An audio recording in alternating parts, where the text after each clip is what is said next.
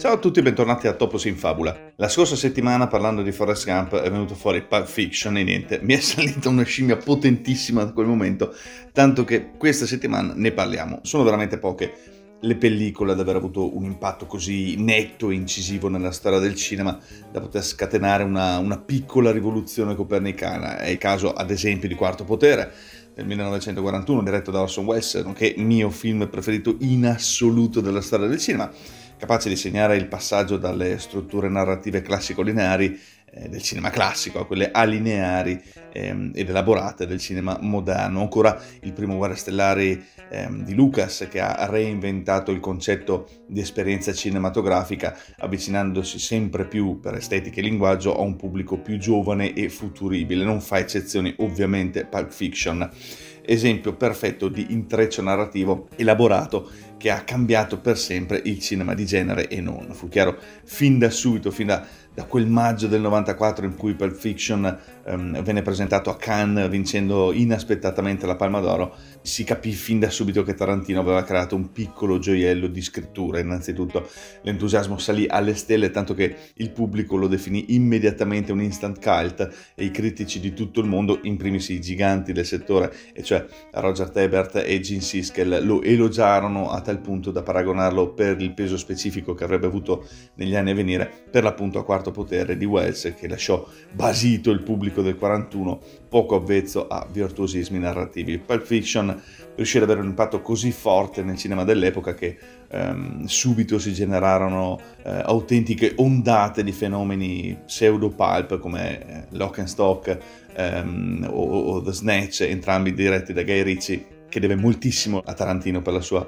cinematografia, e Go, una notte da dimenticare del 99, diretto da uh, Doug Lehman, e ehm, dalle narrazioni volutamente alineari, come nel caso del magnifico City of God del 2002, diretto da Ferdinando Meireles. In tutti questi casi però mancava quel mix di ambientazione e brillantezza di dialoghi che tanto hanno reso grande la pellicola di Tarantino negli ultimi 27 anni. Al di là del discorso sulla narrazione e sulle scene chiave che andremo ad analizzare tra poco, quello che colpisce immediatamente di Pulp Fiction, a prescindere dall'avere o meno un occhio critico, è l'impressionante cast di cui poté eh, disporre Tarantino a partire dal contrappasso dantesco alla base del cameo di Steve Buscemi da Mr. Pink delle Iene, ehm, che non credeva nel valore delle mance ai camerieri, eh, al divenirne egli stesso fautore nella pellicola successiva per l'appunto in Pulp Fiction, che a me a parte il capolavoro di Tarantino permette di poter avere in scena in ruoli più o meno rilevanti attori del calibro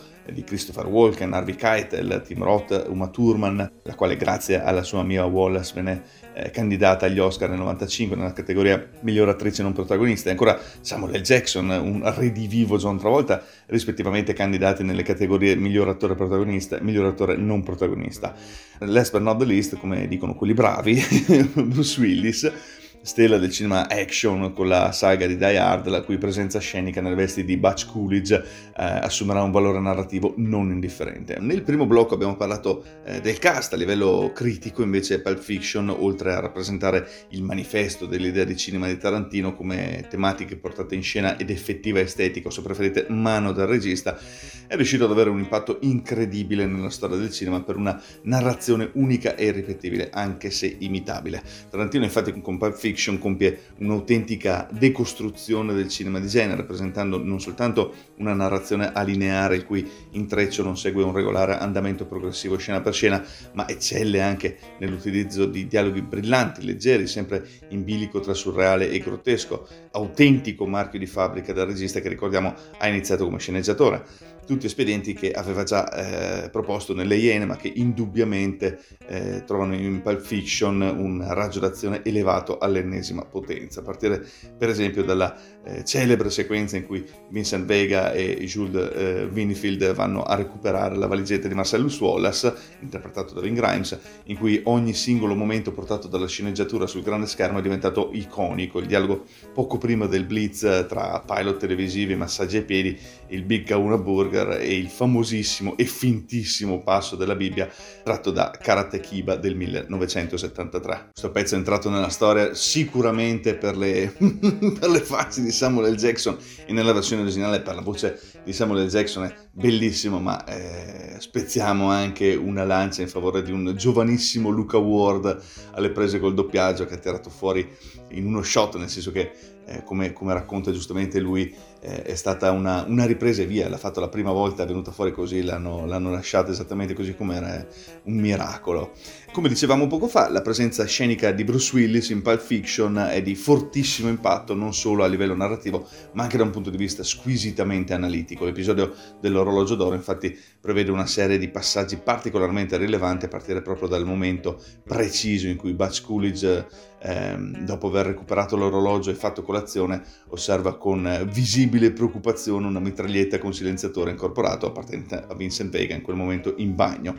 L'usare la mitraglietta per uccidere Vega per poi lasciarla lì e, e, e il successivo utilizzo della katana per sfuggire dalla prigionia nel negozio del uh, sadico Zed, interpretato da Peter Green, non sono scelte casuali, ma piuttosto una progressiva destrutturazione eh, dei normali sviluppi scenici del cinema di genere, un processo che Pulp Fiction compie non solo attraverso i dialoghi brillanti e la narrazione eh, come dicevamo prima, volutamente allineare, ma anche attraverso piccoli espedienti come questo, giocando con le, le, aspettative dello spettatore, scusate il gioco di parole, e su quello che accadrebbe normalmente in un film d'azione. La scelta di Bruce Willis infatti non è casuale, così come non lo è la canotta sporca di sangue nel momento topico. Butch Coolidge non è altro che una rielaborazione tarantiniana del John McClane della saga di Die Hard.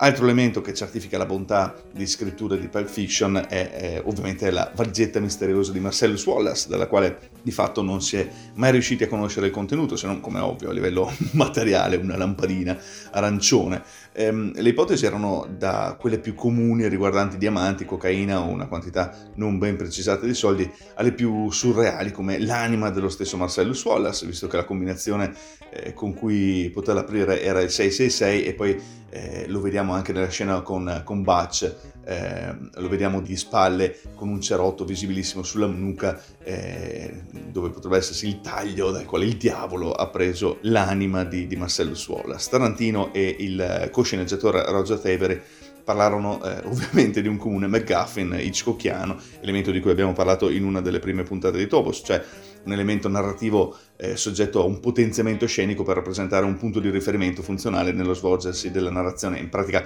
eh, una cosa che vi distrae e che fa andare avanti la, la, la scena, qualcosa insomma a cui gli spettatori avrebbero dato particolare attenzione, qualcosa di paragonabile, eh, tornando a Hitchcock, alla bottiglia di vino, per chi l'ha visto, eh, contenente le scorie di uranio in eh, Notorious, l'amante perduta o per fare esempi più recenti, eh, all'Arca dell'Alleanza dei Predatori dell'Arca Perduta, o la scatola di Barton Fink di, dei fratelli Cohen. L'ultima chicca è certamente la straordinaria scena di ballo invece tra Mia Wallace e Vincent Vega sulle note di You Never Can Tell di Jack Perry, il coronamento di una sequenza che ha fatto e continuerà a fare la storia del cinema per la sua bellezza e freschezza tra dialoghi eh, pseudofilosofici e, e, e, omaggi a pellicole cinematografiche dagli anni 50 e, e 40. La scena in questione però non è semplicemente un vezzo artistico di Tarantino, piuttosto uno degli omaggi più rilevanti di tutto Pulp Fiction, un rifarsi infatti alla sequenza di ballo borghese di otto e mezzo di Fellini a cui assiste un, um, un annoiato Guido Anselmi interpretato ovviamente da Marcello Mastroianni.